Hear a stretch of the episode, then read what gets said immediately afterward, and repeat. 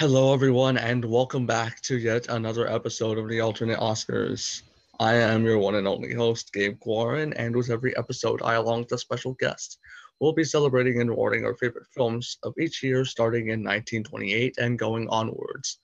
We'll discuss our brief thoughts on each film we nominate and comment on the actual Oscar year and some fun details on the ceremony. A few a few rules that we always follow. We will be strictly following the reminder list of eligible releases. Those can be found on the website and the OscarGoes2.com the amount of categories will also change and evolve over, over time as a sort of tie into the Academy's evolution over time. Returning to this series will be the author of the website Book Reviews by a Chick Who Reads Everything.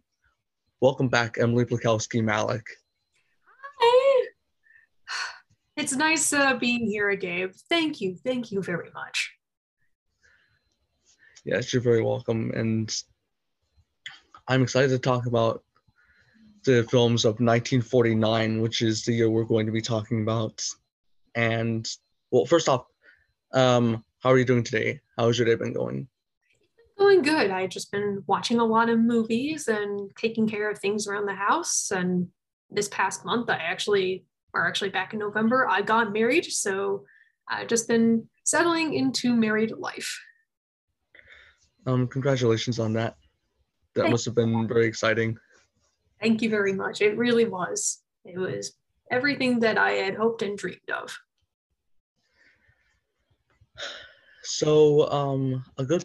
So the question I always ask my guests at the beginning of each episode is, what were your favorite films of from this year that were not eligible? This can be any film that was released in 1949 but was not on the reminder list of eligible releases from this year. Now that's a tough one.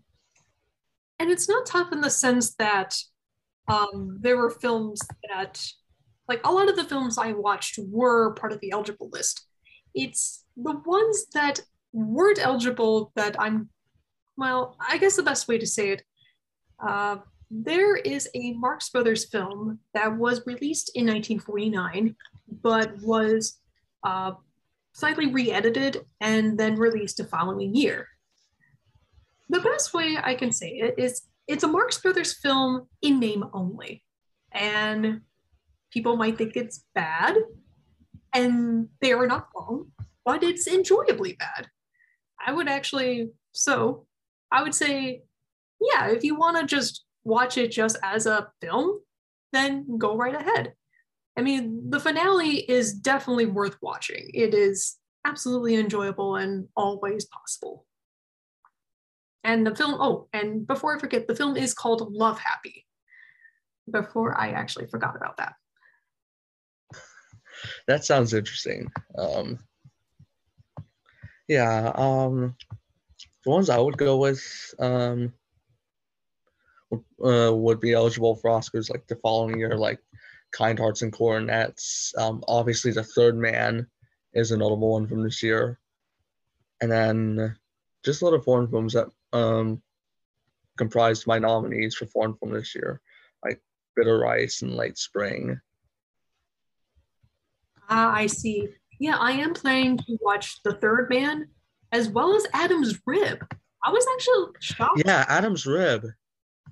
Yeah, I was shocked knowing that it was actually eligible for next year, even though it was released in 49, even though it was released in. Yeah, like, that happens sometimes. Yeah. The same thing happened with National Velvet between 44 and 45. Oh. Which was funnily enough another MGM release. Hmm. I wonder if they did it on purpose. Hmm.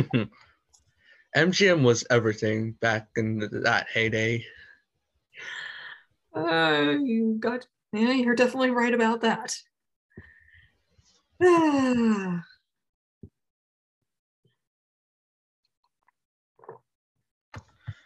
So, um, if we're through with that first question, I guess it's now time to jump into our nominee, uh, our categories, our nominees, and I assume that um, if you've listened, you know how the process goes, but I'll just repeat it for those who don't already know, usually we start with the last category, special effects, and end with the first, best picture. And we take turns announcing our nominees with the guests going first, as always. So, Emily, would you like to take it away with special effects? Don't mind if I do. Uh, my nominees for Best Special Effects are The Barkleys of Broadway, Battleground, Mighty Joe Young, Sands of Iwo Jima, and White Heat. Nice. I have only three nominees. My nominees are The Barkleys of Broadway, Mighty Joe Young, and 12 O'Clock High. Ooh, good choices. Yeah. So next we have Best Film Editing. My nominees for Best Film Editing are All the King's Men, Battleground, Champion, The Setup, and White Heat. Nice. Um, I have Battleground, A Letter to Three Wives, The Setup, White Heat, and Yellow Sky. Nice. We overlapped there, as well as overlapped on the uh, last one too. Yeah. I think there's only like a couple of differences. Yeah, that's fair enough. I so mean, next, I mean, we can't always like the same movie or nominate. yeah, yeah, of course, of course. um, so next we have best makeup. Ooh, this is going to be a good one. I did a variety of uh, films for this one, and you'll see why. My nominations for Best Makeup are Battleground, In the Good Old Summertime, The Heiress, The Setup, and She Wore a Yellow Ribbon. I can't even remember if I watched In the Good Old Summertime or not. That may have been a last minute one that I watched and just forgot about for some reason, but who knows? Anyways, my mom. Oh, were you, were you about to say something? Yeah, um, yeah, I put a in the good old summertime in because Judy Garland just looks fabulous. Like the hair, makeup, just absolutely fabulous, and even the men look really good too. Even even the ridiculous mustache Ah. that uh, Van Johnson wears at the beginning. I mean, hmm, wonderful. Ah. So my nominees are Battleground, Champion, The Heiress, The Setup, and Under Capricorn. Oh, nice. I was actually uh think like Champion was so close, and then in the good old summertime just happened to be thrown in there, and it's like now Champion's probably like sixth place, just because of how bruised uh, Kirk Douglas looks. And I gave uh, the nomination also to the setup because of the similar makeup uh, put on to Robin to Robert Ryan after he looked after he was all battered and bruised. I thought that was all pretty realistic. Yeah, it is. And especially with Champion, I believe like around this time, Stanley Kramer starting out as producer. Um, his films were usually produced on really low, tight economical budgets, so it's impressive what they did with such little money. Ooh. I couldn't agree more on that. So next we have best costume design, Ooh. So which is a lot of fun. I know. Again, like with best makeup, I tend to go for a bit of a variety here, but I think there will be a little bit of a theme. But I'll let you figure that out. So my nominees for best costume design are Battleground, The Heiress, In the Good Old Summertime, Little Women, and On the Town. My nominees are All the King's Men, The Fallen Idol, The Heiress, Madame Bovary, and Under Capricorn. Oh, we only we only overlapped on one. Oh, Yeah.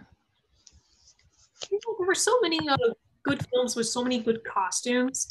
So it's like Yeah, definitely. it really depends on like someone's taste of like what their expectations are. Because some people might be more drawn to the historical uh, dramas, or even just preferring more of the contemporary stuff. It's just it's just a matter of taste.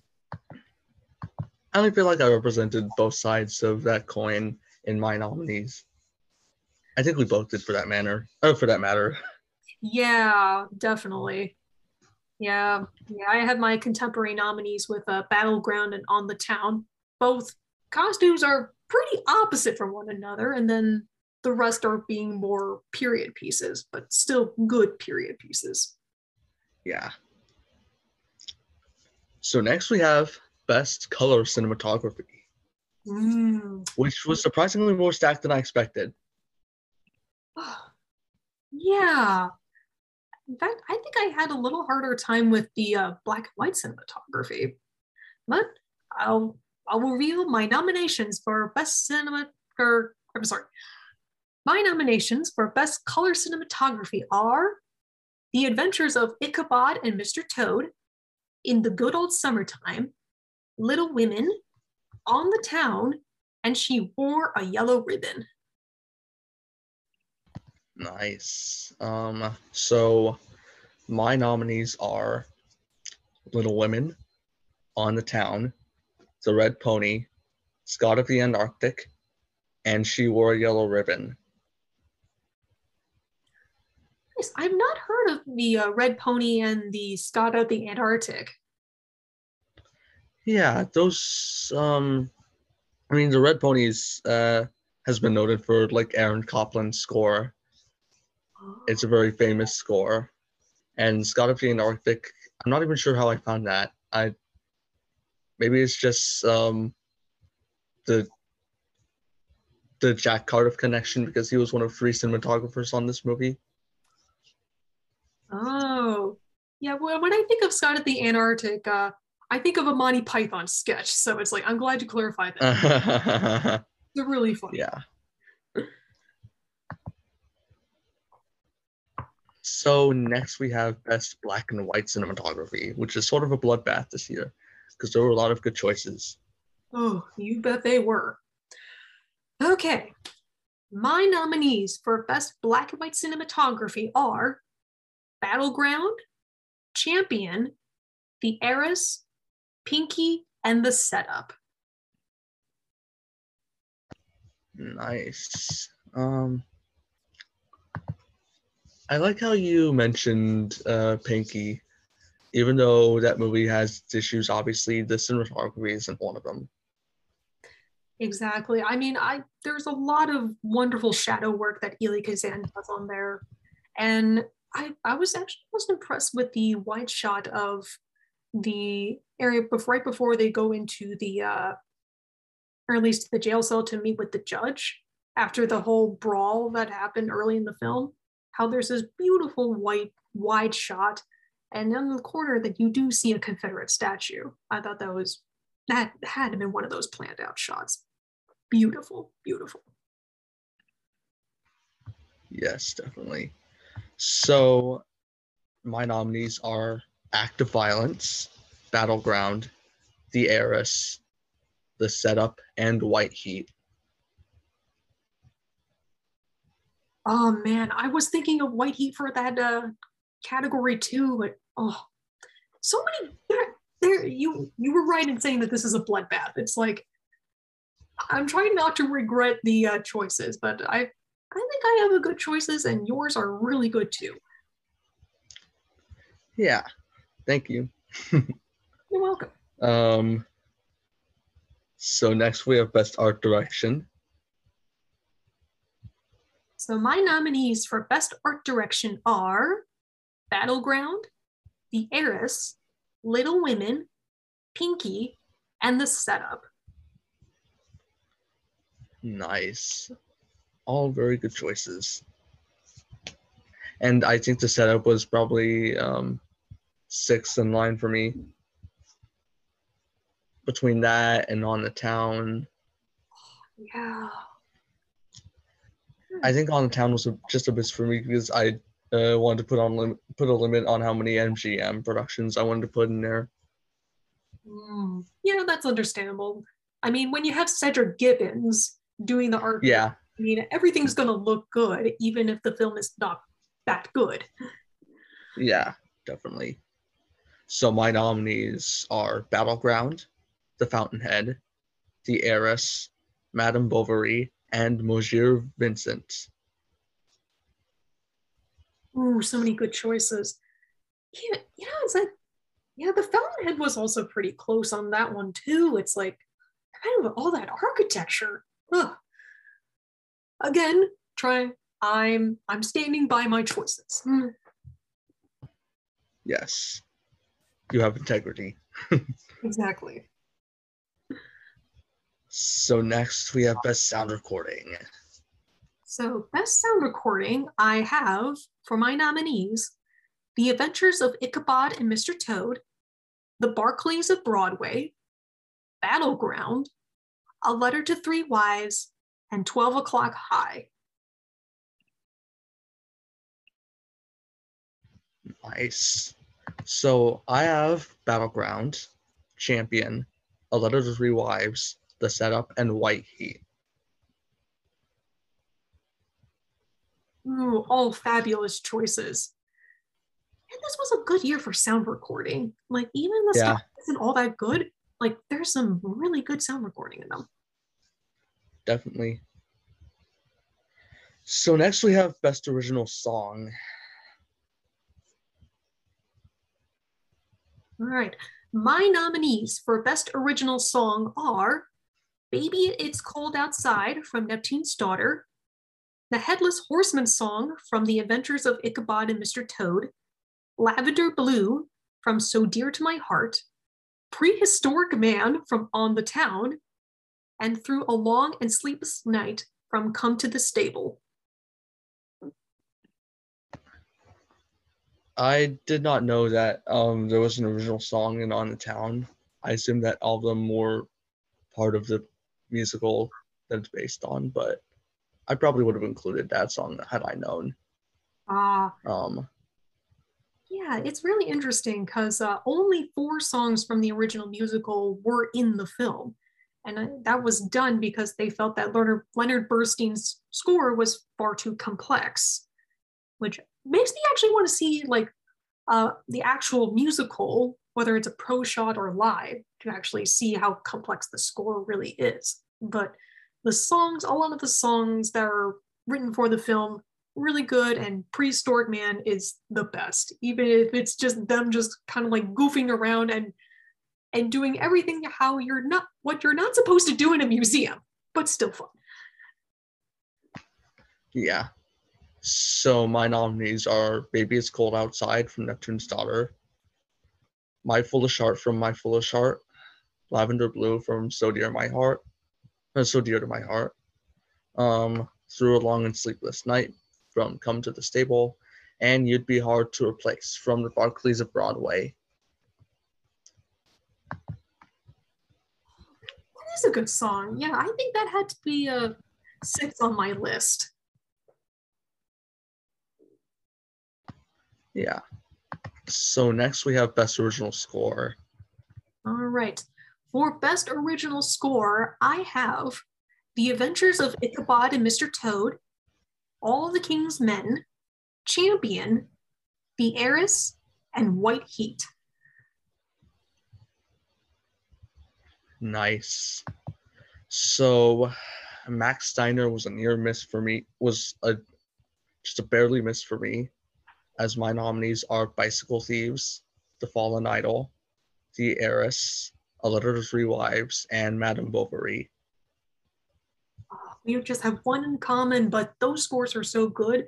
And I'm glad you mentioned about Max Steiner because oh, the Fountainhead score, I, I'm surprised that the Fountainhead hasn't not made into an opera.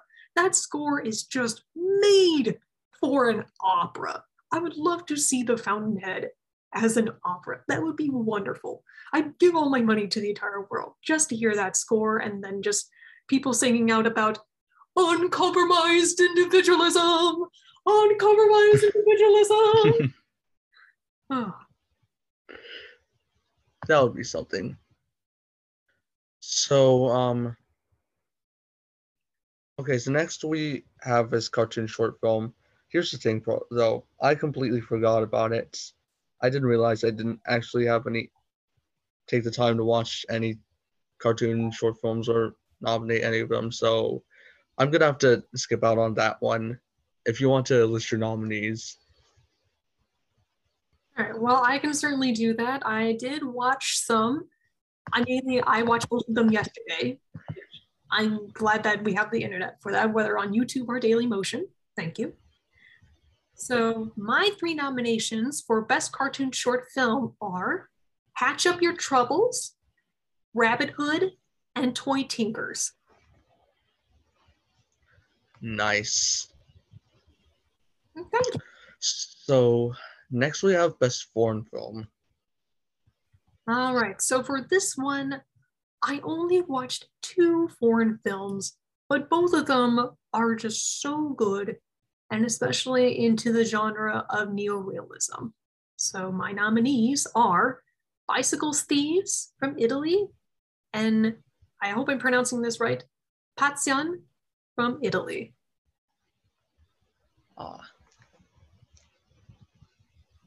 Both are very um, notable features um, in terms of neorealism. So those are good choices.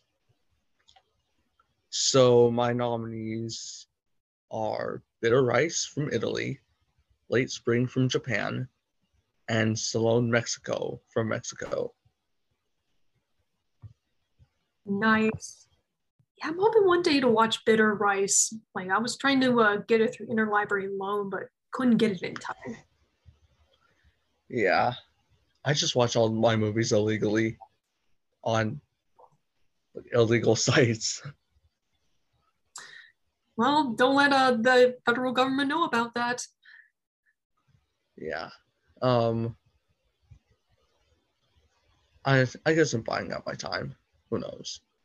Yeah. But next we have best adapted screenplay. All right. Ooh, this one is also a uh, a bloodbath because you had so many good uh, best adaptations. Oh, but but only five made the cut. So my nominations for best adapted screenplay are All the King's Men, Bicycle Thieves, Champion, The Heiress, and A Letter to Three Wives. So my nominees are Bicycle Thieves, Day of Wrath, The Fallen Idol, The Heiress, and A Letter to Three Wives. Oh, we got three in common. That's awesome. So next we have Best Original Screenplay. Ah, well, this is going to be a good one. My nominations for Best Original Screenplay are Battleground, Come to the Stable, Paisan, Sands of Iwo Jima, and White Heat.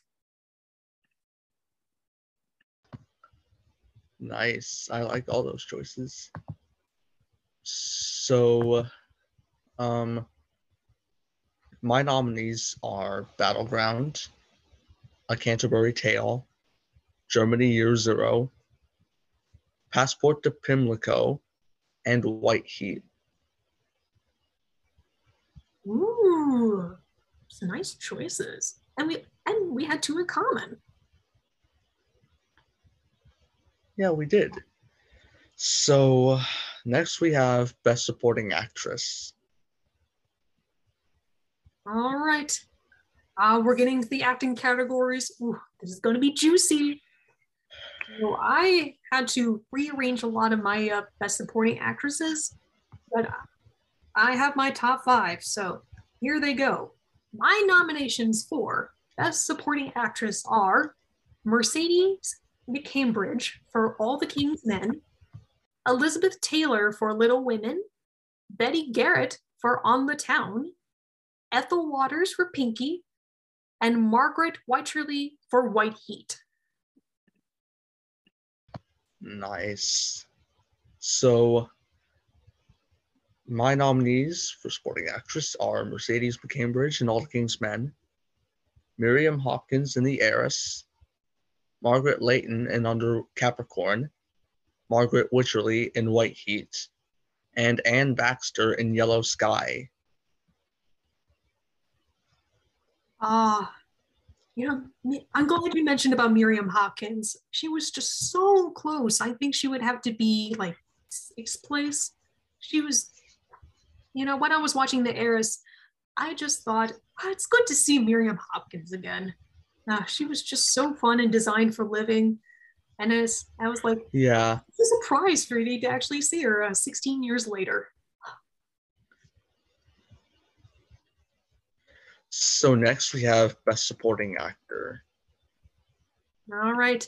My nominees for Best Supporting Actor are John Ireland for All the King's Men, Arthur Kennedy for Champion, Ralph Richardson for The Heiress, Robert Armstrong for Mighty Joe Young, and Gary Merrill from 12 O'Clock High. Interesting selection of nominees. So mine are James Whitmore in Battleground, Thomas Gomez in Force of Evil, Ralph Richardson in The Heiress, Juano Hernandez in Intruder in the Dust, and Edmund O'Brien in White Heat. Ooh, those are some really good choices. Yeah, I was thinking about a uh, James Whitmore for Battlefield, but in all honesty, I wanted to award the entire cast. Like, if there was a category for best ensemble, Battleground would be part of it. Ah, uh, yes, it is a very good ensemble. Absolutely. So next we have best leading actress. Oh man.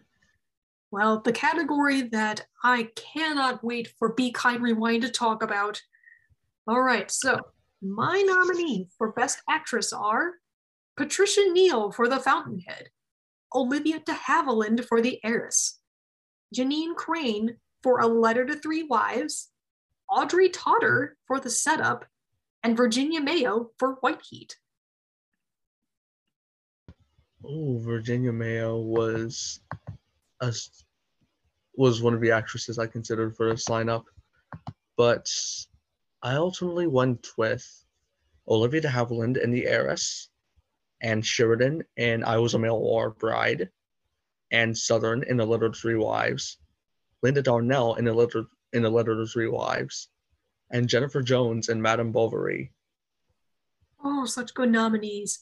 In fact, Ann Sothern and Linda Darnell, they were also like probably sixth and seventh place. Like they were originally on the list, and then the other ones just came in and I just all the actresses in A Letter Three Wives are fantastic.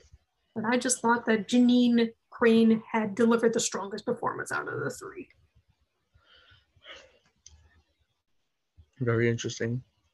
So next we have Best Leading Actor. All right.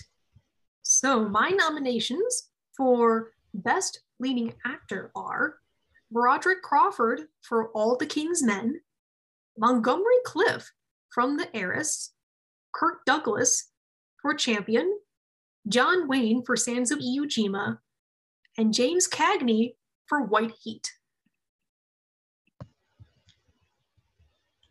Nice. Those are all um, very good choices. So my nominees are Kirk Douglas and Champion, Ralph Richardson in The Fallen Idol, Robert Ryan in The Setup, James Cagney in White Heat, and Gregory Peck in Yellow Sky.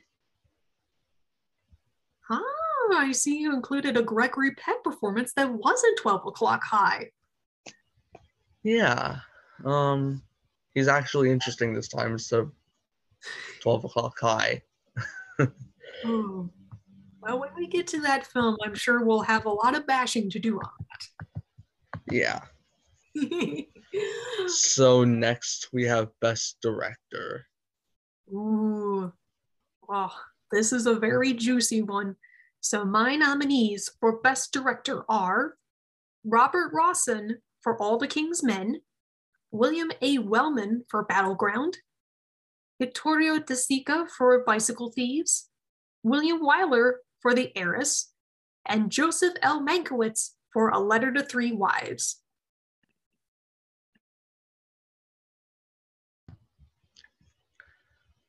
Those are all good choices. And this was a good year for directors. Like there are a lot I considered, but I ultimately the five I've settled on are Vittorio De Sica for Bicycle Thieves, Carol Reed for The Fallen Idol, William Wyler for The Heiress, Joseph L. Mankiewicz for Letter to Three Wives, and Raoul Walsh for White Heat. Oh, those are so good. Raoul Walsh was really close, but unfortunately didn't make the cut.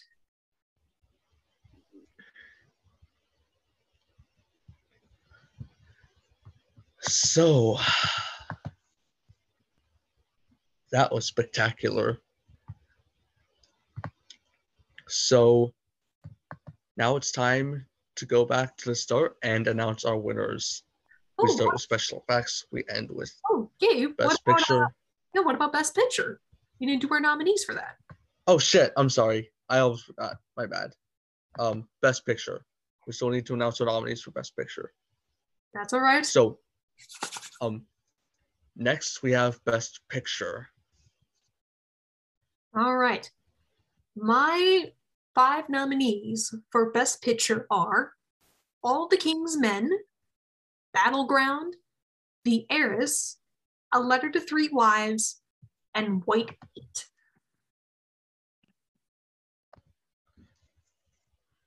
Nice. Those are all good choices. So my nominees are Battleground, The Fallen Idol, The Heiress, A Letter to Three Wives, and White Heat.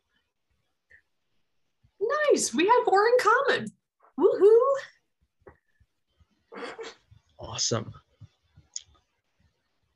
So now it's time to announce our winners. Now that we've announced all our nominees. So, as usual, we start with special effects, the last category, end with the first, best picture, and we take turns announcing our winners with the guest going first as always. So, Emily, would you like to take it away with special effects? Don't mind if I do. And the winner for Best Special Effects goes to Mighty Joe Young. I mean, I definitely want the Academy's decision, and it's not hard to see why. I mean, they made the gorilla, they made Joe look so like it's one of the first things that Ray Harryhausen did, and just the way that they uh, used him and just had him interacting with people and even tipping over the lion cage. I was like, wow, that that's really impressive. Impressive special effects. I mean, while today it kind of looks a little dated, but I can see why it was absolutely impressive for 1949. definitely. So, and my winner is also Mighty Joe Young. Not much mystery there, as is most the most obvious special effects movie from 1949, but it really is impressive what they did, especially the stop motion that sure looks dated today, but still has a lot of entertainment value all these years later. Absolutely.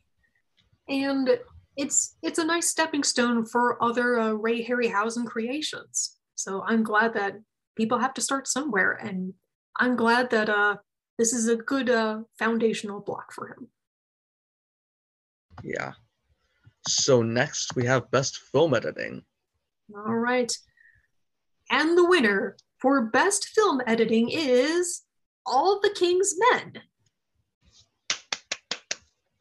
Yeah, I was really impressed with the amount. I mean, the film has a lot of montages to it, but I'm glad that like it's really effective in how they use those montages because it's based on the Pulitzer Prize winning novel of the same name. And with many book to movie adaptations, there's always this pressure to put in everything possibly you can in there. And the reality is, you can't exactly do that. And it sounds like they were trying to film almost everything that was in the book, but through the editing, they managed to use those montages in a way to say, he did this, he did that, and now we get on to like the most important thing about this section of the book. And yeah, I was really impressed at how they did that. So in a way, they managed to get almost everything without uh, sacrificing any of the entertainment value of it. Definitely. So my and the winner is White Heat. that was going to be a very close choice on my part. Oh, editing is so good. So next we have best makeup. All right. My winner for best makeup is the setup. Ah, just the makeup there is just absolutely amazing. Much like with Champion and how they're working on basically a shoestring budget, they just made uh, Robert Ryan so much battered and bruised that it's like I thought he was really needed to be taken to a hospital stat. yeah, definitely looks like that. Mm-hmm. So the winner for me is Under Capricorn. Hmm. I have not watched that movie yeah, it's one of the lesser known Alfred Hitchcock movies, but it is it's not one of his greatest works, but it is entertaining. Oh, that's good to know. So next we have best costume design. All right. My winner for best costume design is The Heiress. And my winner is also The Heiress. Oh, the costumes there are absolutely fantastic. And also, they looked pretty accurate to the 1840s. So I'm I'm glad that they try to put as much uh, detail to then as possible. Absolutely. So next we have best color cinematography. All right. My winner for best color cinematography is the Academy's decision with She Wore a Yellow Ribbon. And surprise, no surprise, I co sign that choice. Even if I don't even really like the movie that much, I cannot deny the the beauty, the sheer majestic beauty of Winton Hoch's photography and the experimental use of color. And of course, the most obvious the yellows are very yellow, and the reds are very red, yes. and the blues are very blue. And, and the purples are very purple, and the pinks are very pink. yes, absolutely. Yeah, it's amazing how a lot of I'm starting. The more I get into John Ford movies, the more I realize that. I mean, is it just me, or is a lot of his films more basically postcards from various locations?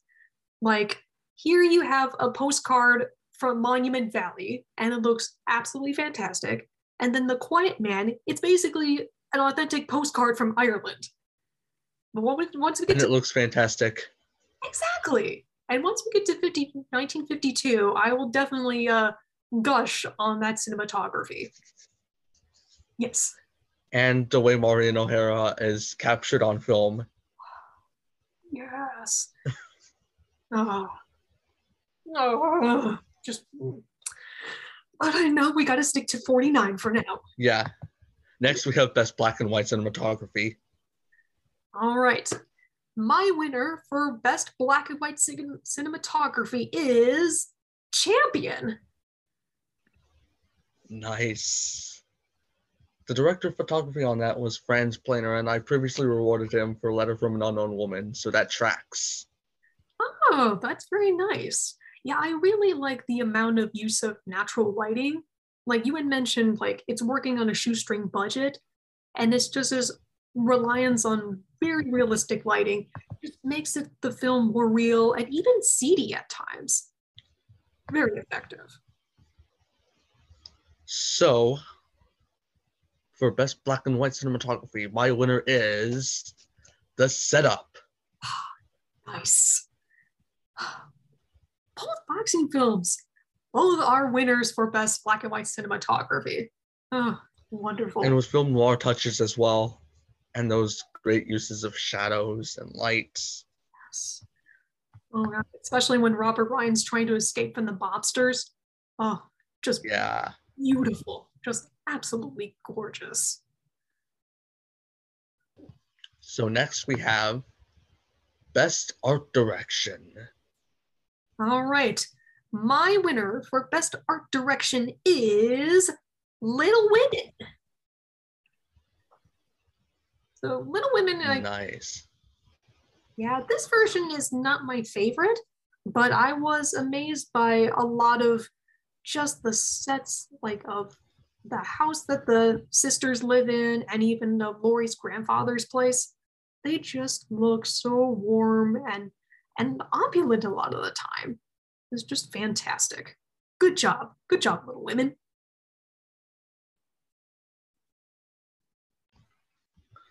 That's very nice. So my winner is The Heiress. Ah, you know, it's a funny thing. The Heiress was my winner for the longest time because I just love how the sets are like they're confined, but they're also opulent in a way that's very conservative. Like they sh- like uh, the Slopers basically show their wealth by cramming every possible thing into their uh, parlor room, and like so yeah, I just love the art direction on there, but Little Women just won out for me. Understandable. So next we have Best Sound Recording. All right. My winner for best sound recording is A Letter to Three Wives.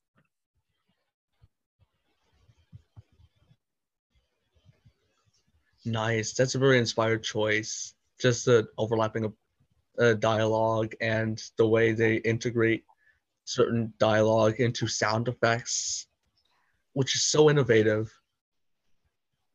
Oh, it was definitely it was very impressive, especially when they go into uh, Linda Darnell's uh, back character's backstory with the dripping water. Oh, it was fantastic.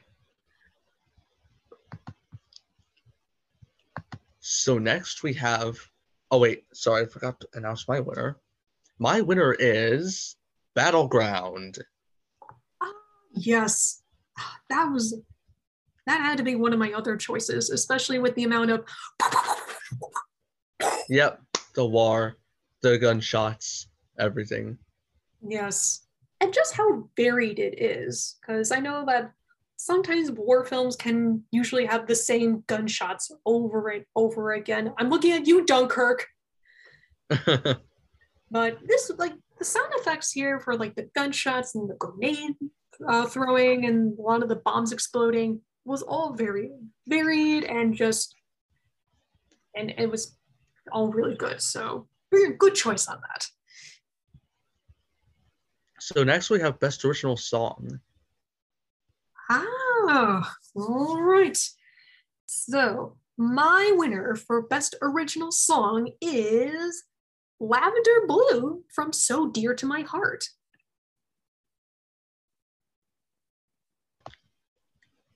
Nice, that's a good choice. So my winner is You'd Be Hard to Replace from the Barkleys of Broadway.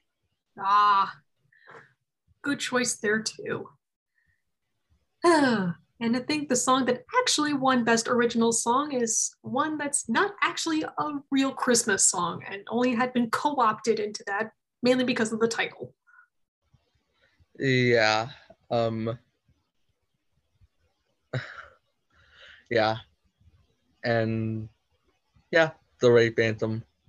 Yeah, Christmas rape anthem, even though John Legend and Kelly Clarkson tried to, did a cover trying to make it less problematic, and it just still confused people. yeah. Yeah, there's a reason why people are still like, uh, yeah, yeah, I know. Yeah, but it's like it's not Yeah, if somebody yeah, yeah. if somebody tries to play that um to you like as like to try and like woo you or something, red flag. Just saying. Yeah. No, or just run out the door. Just run out, even if it's cold outside. Yeah. So next we have best original score. All right. My winner for best original score is The Heiress. Nice. That's an obvious, brilliant choice, as Aaron Copland is a genius. And my winner is also the heiress. Yes. Oh, it's so good. Because the thing that made the score stand out, and not just of Aaron Copland, but also the fact is how subtle it is and how reflective of the story it is. Like, you contrast that with something like Max Steiner's score for The Fountainhead and how over the top and bombastic. Whereas, yeah, on its own, it's fantastic. But serving like the beats to the story, sometimes it can be absolutely unintentionally hilarious. Like there's this dramatic pause when one character asks Gary Cooper's character about lunch. And it's like there's just this just just this uh the music just dropping out and it's just like what? How is this how is this important to the story? But when you have moments like in the heiress, like the musical moment that sticks out to me is at the beginning of the movie where uh, Catherine, Olivia de Havilland's character, comes out in her cherry red dress. And she shows it to her dad, and the dad says that her mother wore that better, wore that color better. And you have this musical moment where it sounds like it's like a, a small gasp, and it just works so effectively.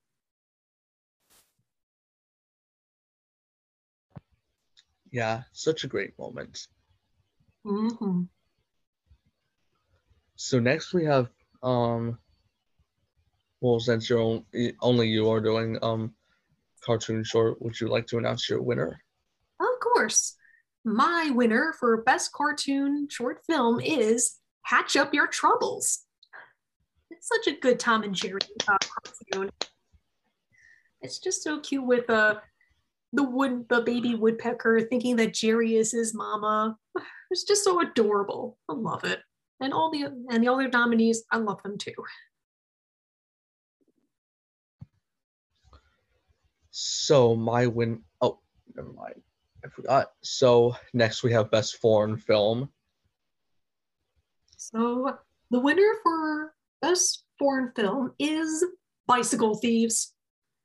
I mean, I mean, no offense to uh, but Bicycle Thieves is one of the most influential foreign films, not only for like neo-realism, but just exposure to, sorry, excuse me, for international films in general. I can see why a lot of uh, filmmakers were inspired by this, just of how real it feels. And of all the films that I watched this year, this was certainly the most relatable.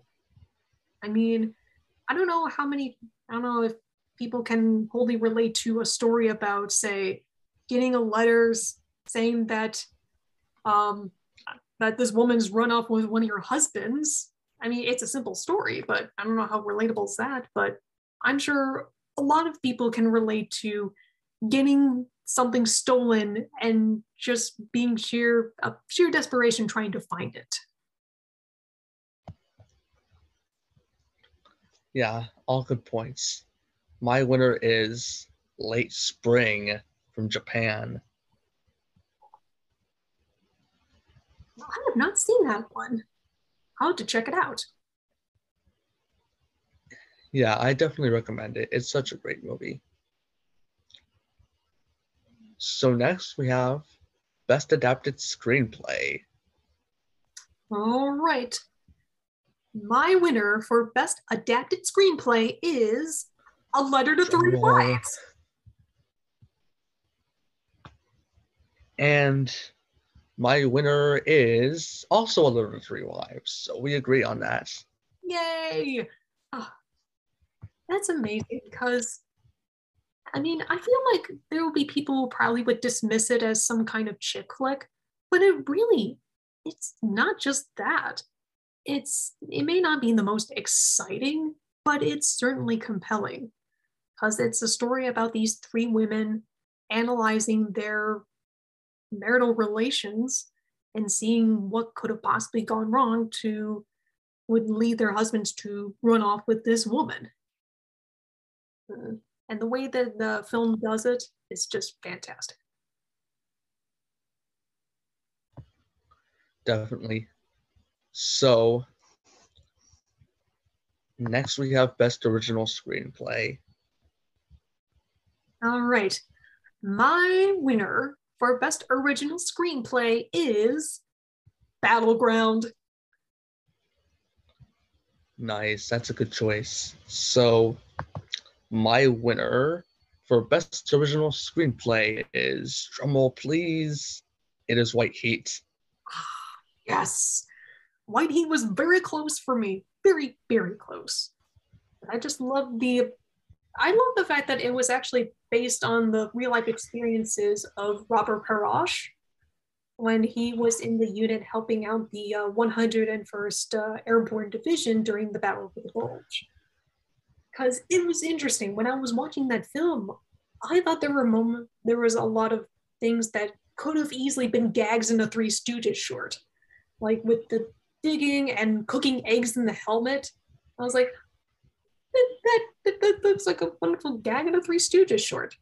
But of course, looking up on the trivia for on imbd.com, that, eh, that was actually things that happened.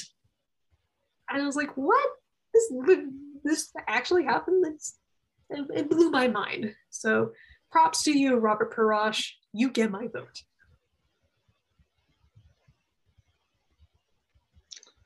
Yeah, definitely. So next we have best best supporting actress. All right. My winner for best supporting actress is Margaret Wycherly for White Heat. excellent choice. She would be my runner up. But my winner is Miriam Hopkins in The Heiress. Ah, yes. Ah. Man, so many good choices in that category. So many good choices. So next we have Best Supporting Actor. Right. My winner for Best Supporting Actor is Ralph Richardson for The Heiress. I know this may be a bit controversial for some, but my winner for Best Supporting Actor, my winner is James Whitmore in Battleground.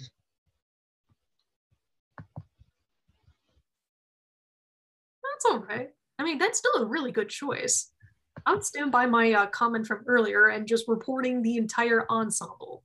Like if there was a thing, yeah ensemble for the Oscars, give it to Battleground. Definitely. Mm-hmm. So next we have Best Leading Actress. Well,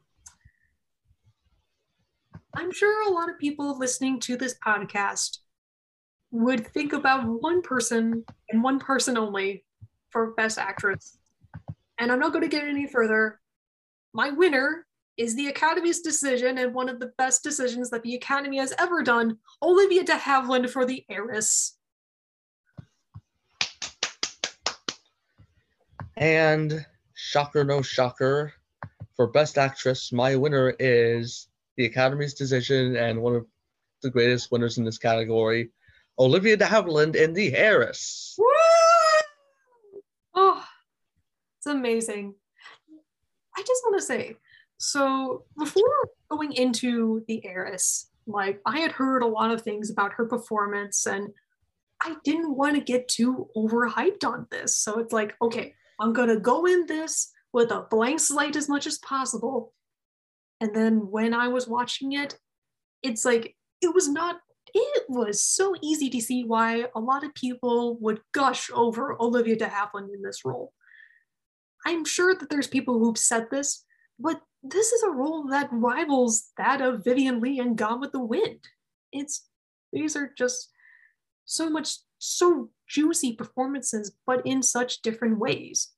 Like when we talk about um, Scarlett O'Hara, like a lot of things do happen to her, and Vivien Leigh just is really good at like and conveying like the various emotions of like someone who's a teenager to the 12 years that the Gone with the Wind spans on her life. And and just so many and and the film does a really good job of actually empathizing with her. And there's just a lot of things that I wouldn't wish to anyone that actually does happen to her. But at the end of the day Scarlett O'Hara is still a brat a spoiled brat. But with uh, Olivia de Havilland in The Heiress as Catherine Sloper, you see a very dynamic character. As in, Catherine starts off as this sweet, shy, awkward girl. Then, once she falls in love with uh, Morris Townsend, she becomes more confident as a lover. But once she gets deceived, it's she becomes so cold and it's you're not i was watching it i wasn't sure if she was like uh, will she ever love again? Who knows? But it seems like at the end she may be happy just being a spinster. And it's just just feels so much and olivia de havilland just conveys so much in her performances. Just the facial expressions and the body language oh, it just makes you believe like she's going on this journey, just going along for the ride, and she's taking us all with there, just discovering as the moment actually unfolds. Wonderful. So next we have Best Leading Actor. All right. My winner for Best Leading Actor is James Cagney for the for White Heat.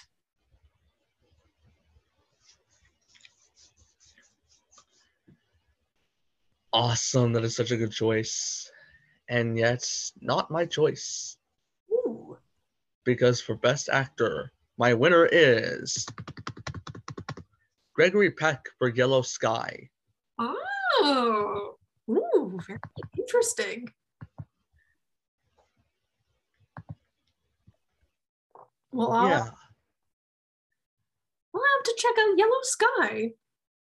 Because I've always yeah, known. it's a very underrated western Mm. that takes a familiar story and actually adds complexity to it. Gregory Peck is surprisingly great doing a more morally ambiguous sort of character. Oh, that's interesting because I've been realizing some things about Gregory Peck. I think he's I, I have to watch more movies with him, but I'm starting to develop this theory that his best performances usually involve him channeling someone else. For example, when we think of Roman Holiday, we usually think of Gregory Peck channeling screwball comedy era Cary Grant. And to Kill a Mockingbird, he's basically channeling Gary Cooper, specifically in High Noon. Yeah, that's an interesting um, that's an interesting point. Yeah. I can see that. I'll have to watch more movies in order to solidify that theory. Yeah.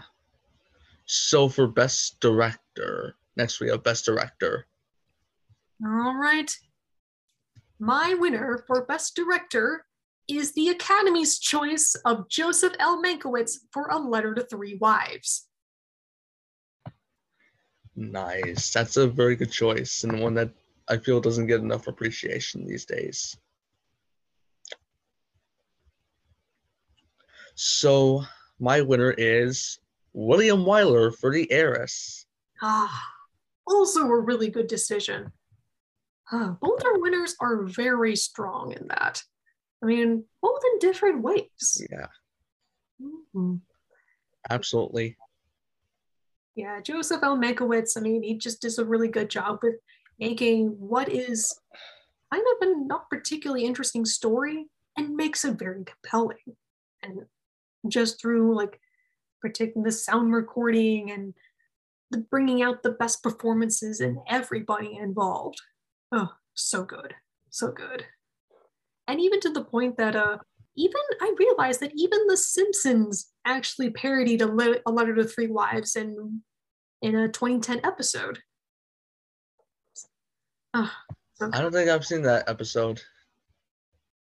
I think it's been a while since I've seen that one, but I didn't realize that they were parenting a letter to three wives until I looked it up on Wikipedia. I was like, oh, okay, that's very interesting. At least somebody remembers a letter to three wives, so makes me proud. And next, finally, we have Best Picture. All right. My winner for Best Picture is The Heiress. Mm. Just and my winner is also The Heiress. Yes. It really is perfect. Oh, it really is. Everything about it from the designs, the acting, just so good. Everything about it is so good, and I'm glad that people still rave about it this very day. It's a film that's absolutely worth the hype. So, for all those listeners out there, if you have not seen The Heiress, please do so. Definitely. So, yeah, with all that, do we want to talk about the actual Best Picture winner from this year? That being All the King's Men. I would love to. So, oh, you go ahead. Sorry. Uh, so I thought it was a really good picture. Like as as I mentioned in my best editing uh, category, it is a very strong picture about how even the most honest of men get corrupted. And I thought the film does a really good job in showing that. And Broderick Crawford is, I, I couldn't think of another actor that could convey Willie Stark as good as him.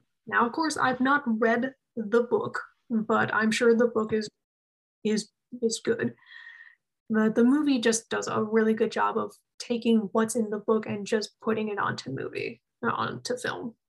And even just all of, a lot of the uh, nominations for Best Picture that year, they are pretty solid.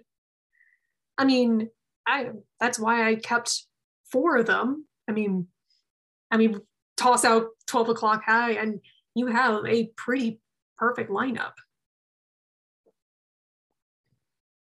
But at the end of the day, is when I watch the other movies, I didn't really think about all the King's Men all that much. I think it's one of those where it's like you have to really appreciate when you're watching it. But that's just my opinion. Yeah, it's um when it comes to um when it comes to all the King's Men, I think its biggest issue for me is its lack of surprises. Like, I feel like time and has really dulled its impact because all the tropes that it established are just so common nowadays. Like the politically, like the corruption of man, like you said, how even the most um, well-meaning of people can get corrupted by the system. It's an interesting artifact for 1949, but I'm not sure it really has a staying factor. Yeah. Although I do find it interesting that they remade uh, it in 2006. I haven't seen the remake. Have you? Uh, no, but I've heard things about it. Hmm, like what kind of things? Uh, that it's terrible. Oh, jeez. Huh. I thought it kind of makes me wonder why they actually made the decision to remake a film that, you know, not many people actually talk about it. I mean, even right now, and even your previous and previous guests on this podcast have raved about the Heiress. if there's a film that basically defines 1949, it's it's going to be the Heiress and less all the king's men. Yeah. So, yeah. Basically that. Mm-hmm. And I guess you mentioned um 12 o'clock high. Do we want to talk about that briefly? We might as well. Yeah, it was nominated for a bunch of things, and uh, I okay. For me, it's basically the Bohemian Rhapsody of 1949, as in this could have been a very interesting movie.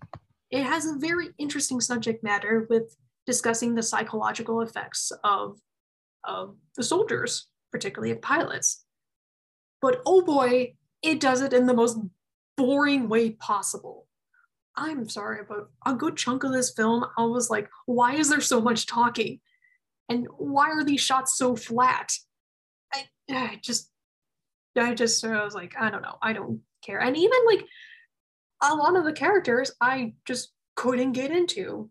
And maybe it's just kind of how, of my expectations of how uh, mental health should be handled. But even like, oh god, even uh, what was the guy's name in Mulan? Uh, the general. I was like, General Zheng Zi. I think so. Like even he's more optimistic about survival than Gregory Peck is in this movie. It's, jeez. Uh, even, yeah. uh, even I had tweeted about it. Uh, I think it was like sometime last week, getting people's reactions because I was shocked to see that there's people who actually like this movie, and the fact that it also turned into a TV show. It's like, why? I didn't know that. Oh yeah, there is. But let me look that up. I mean, apparently, it still gets rave reviews to this day, and it was added in the National Film Registry, which mm. is kind of wild because I don't hear people talk about it often today. Yeah, no. Yeah, apparently 12 O'Clock High was in the mid 60s and ran for three seasons. Odd, but I guess I understand on some level. Yeah. I guess. Yeah. Even the winner, like the only I think it's a well, maybe Dean Jagger. Yeah. If you were to tell me I couldn't even point out who Dean Jagger was in that movie. That was his performance was just so unmemorable.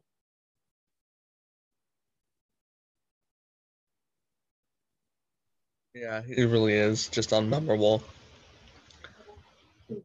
And yeah, it's just there. Yeah. I can't even get any strong feelings about it. Yeah, no.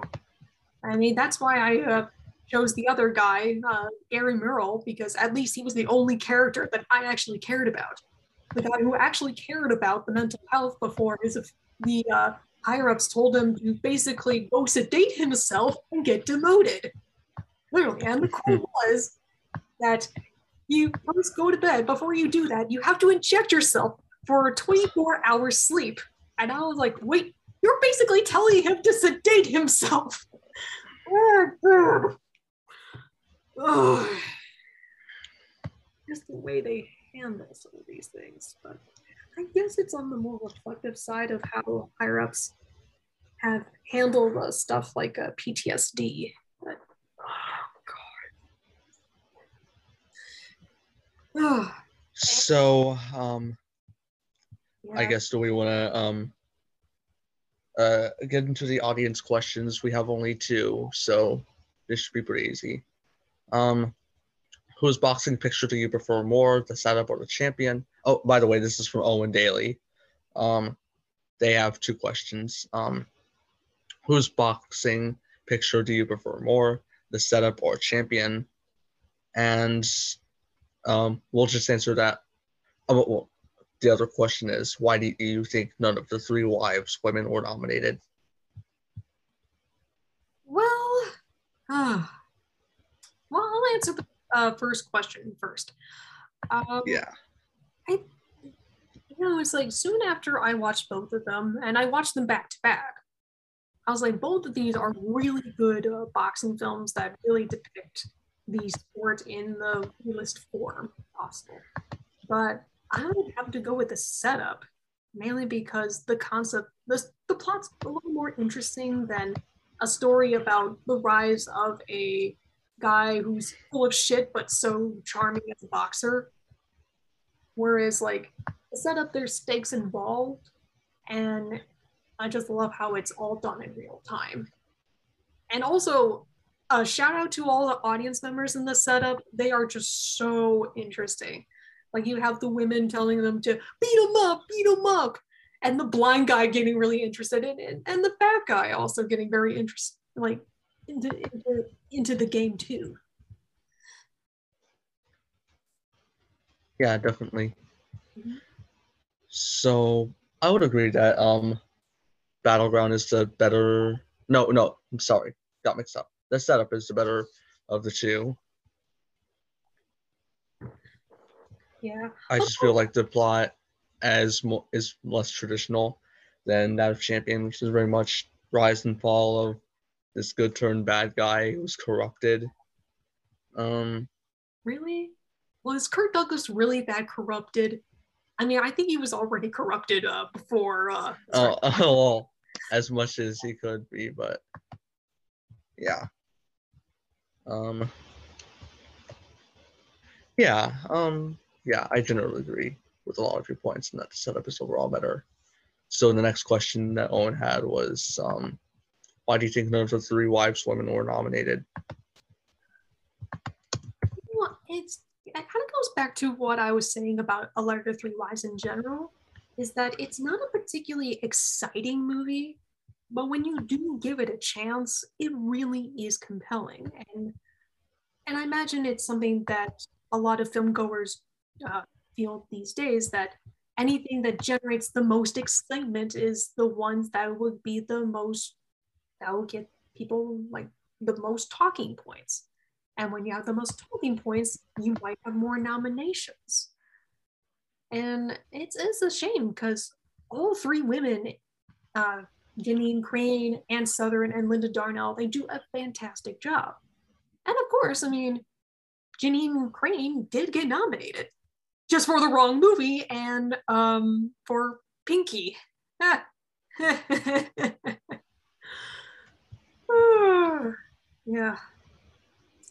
You want to talk about Pinky once we're done with the questions? Um, sure, I guess. Um, but yeah, I would agree with you on those points. Um, I guess they just canceled each other out. Um, given the actual lineup, I would have been fine with all three of them being nominated, and it's disappointing to see them all miss. Um, yeah, it's kind of hard to under, kind of hard to explain why, but it is what it is. But the next question is from Fritz of Fritz and the Oscars. Hi, Fritz. Is Olivia the most obvious winner in the Best Actress category? um, in terms of strengths of the performance and the weakness of the comp of the competition. Oh well, there's no doubt that she is one of the strongest winners of this category. It's it's a little hard to say if she is the strongest. So, and also it's like I didn't watch all of the uh, the actresses that were nominated this year. I mean, I did watch Pinky and come to the stable and you know they're they are what they are but it's like even with my nominations olivia de havilland just crush she still crushes it i think it's just it's just that strong of a performance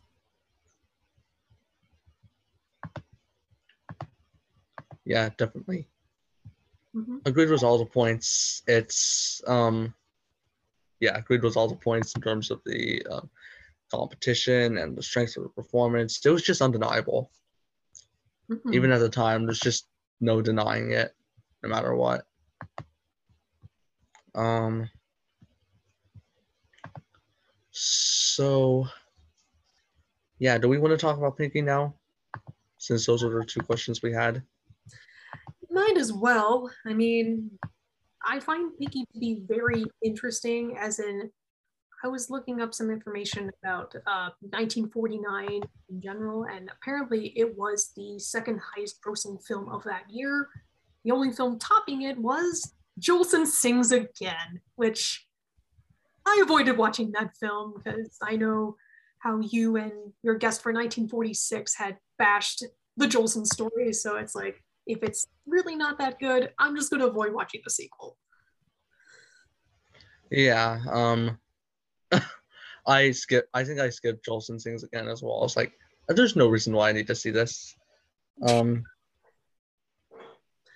yeah, Pinky is really clumsy and oddly handled in terms of what it's trying to do beyond the um beyond well John Ford was originally going to direct it. And I think he picked out Jeanne Crain. I don't know who did but may have been him. And then he was fired and replaced with Elia Kazan who let me pull up the quote. I know he said something not too flattering about Jeanne Crain I think I know what quote it is. uh, Okay, so he said Jeanne Crain was a sweet girl, but she was like a Sunday school teacher. I did my best with her, but she didn't have any fire. It's hard to disagree with him. Yeah. And yeah. Yeah. Because the thing is with that film is that it, could have been an excellent film. And knowing the subject matter and how I think it was only one other time prior to 1949 that had dealt with racial passing, and that was the original Imitations of Life. There's, but of course, with not only your lead actress being a white woman playing a light skinned black woman, I mean, no offense to Jeanine Crain, but it's like any white woman cast in that role would be getting the same kind of bashing that Jeanine Crain would have. It's just Jeanine Crain had a much stronger performance in A Letter to Three Wives. But, but it's like, it almost makes me want to take Rebecca Hall, put her in a time machine, and then bring her to 1949 just so she can fix Pinky. I mean, I'm sure there's other things that you wanted that I could easily do with a time machine, but the most Yeah. Would be taking Rebecca Hall, taking her to 1949. Please fix this movie because there's a Mm, yeah. things that could work, and in it, it does say things that I think are certainly important. But then again, I'm a white woman, so my mm, my uh, uh, thoughts and ideas might be a little limited. As in, I did like the fact Yeah. that we did talk about like how poking fun at how race is just basically a social construct, but you do have other issues with the implication that that uh, Pinky is just like another black woman should stay in her place, and it seems like a lot of the bad people in the movie are the racist ones, like the guys that try to rape Pinky, and even uh, Miss M's uh, snarky and stuck-up cousin. It just it's just more of those implications that I feel like the film could have done better. But I do have to appreciate of what the film did, because apparently, I'm gonna look this up. So apparently, it was banned by the city of Marshall, Texas, for its uh, subject matter, and apparently, in there was uh, W.L. Gelling managed the segregated Paramount Theater, where blacks were black people were restricted to the balcony and getting booked for Pinky for exhibition in February 1950, a year in which the First Amendment did not protect movies. This was subsequent to the case Mutual Films Corporation versus Industrial Commission of Ohio, or at least, oh, that's after the case. But there was a landmark case in 1952, the Joseph Burstyn Incorporated versus Wilson, that had declared the landmark free speech case that extended First Amendment protections to film. So I will give Pinky that credit, as in Pinky crawled so films like Passing could run. Good point. I feel like this, in an odd way, needed to be made so that we could get somewhere better. Hmm It's worth looking at it in that context, but as a film, it just feels very awkward. Just knowing where we would get, and even for the time, considering actresses like Lena Horne and Dorothy Dandridge were in the running to play uh, Pinky. Part of me wishes to go back in time and actually lobby for them to actually get that role. But of course, I can't Yeah. find my time machine anywhere, so Yeah, I'll have to find it sometime. we can wish. hmm So, do you have any final thoughts on this year as a whole? So, you know, it was uh, like we had talked about on on Twitter. It was a pretty solid year. Like the highs were, you know, are fairly high, and the lows were fairly low. And watched a lot of films all in between, and it was a pretty solid year. And I have a question for you, Gabe. What are your best two seconds of any film from 1949? Uh, the ending of the Heiress. So I'll just go with that. Oh man. Especially Montgomery Clift uh, banging on the door, yelling, Catherine, Yeah, Catherine, yeah, Catherine. Oh, so yeah. Yeah, I think that for the long time was my best two seconds until I saw White Heat and the end where James Cagney goes, "Made it, ba, top of the world." yeah, that's a good one as well. hmm Yeah. I guess. Um, so Emily, this was such a fun episode to record. Thank you so much for coming back to the show Oh, again. And I will look forward to talking to you again for future episodes. Absolutely. I'm looking forward to uh, talking about films of 1952. I've been watching a lot of films from that year, and oh boy, we got a lot to talk about. yeah. so, um, Oh, you're, I love how you just kind of did a with your uh, lips. oh yeah, uh, I didn't know. I didn't even notice. Donald O'Connor. I'm the Donald O'Connor now. oh, yeah. Just moving our lips like that. yeah. Oh, yes. So, um, uh, um, of course, how do we find you on social media and such?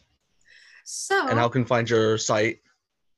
So you can find my site book reviews by a chick who reads everything at chickwhoreadseverything.com. And you can also find uh, the book reviews by a chick who reads everything on it also has a Facebook page. And you can also find me on Twitter under uh, with the uh, at E EJB0092, as well as on Instagram with uh, Emily underscore Blakowski. Yeah, I still have my maiden name on there. So, um, uh, I want to thank everyone for hanging in for this long overdue final um, season finale. And I wish you all happy holidays and a Merry Christmas. And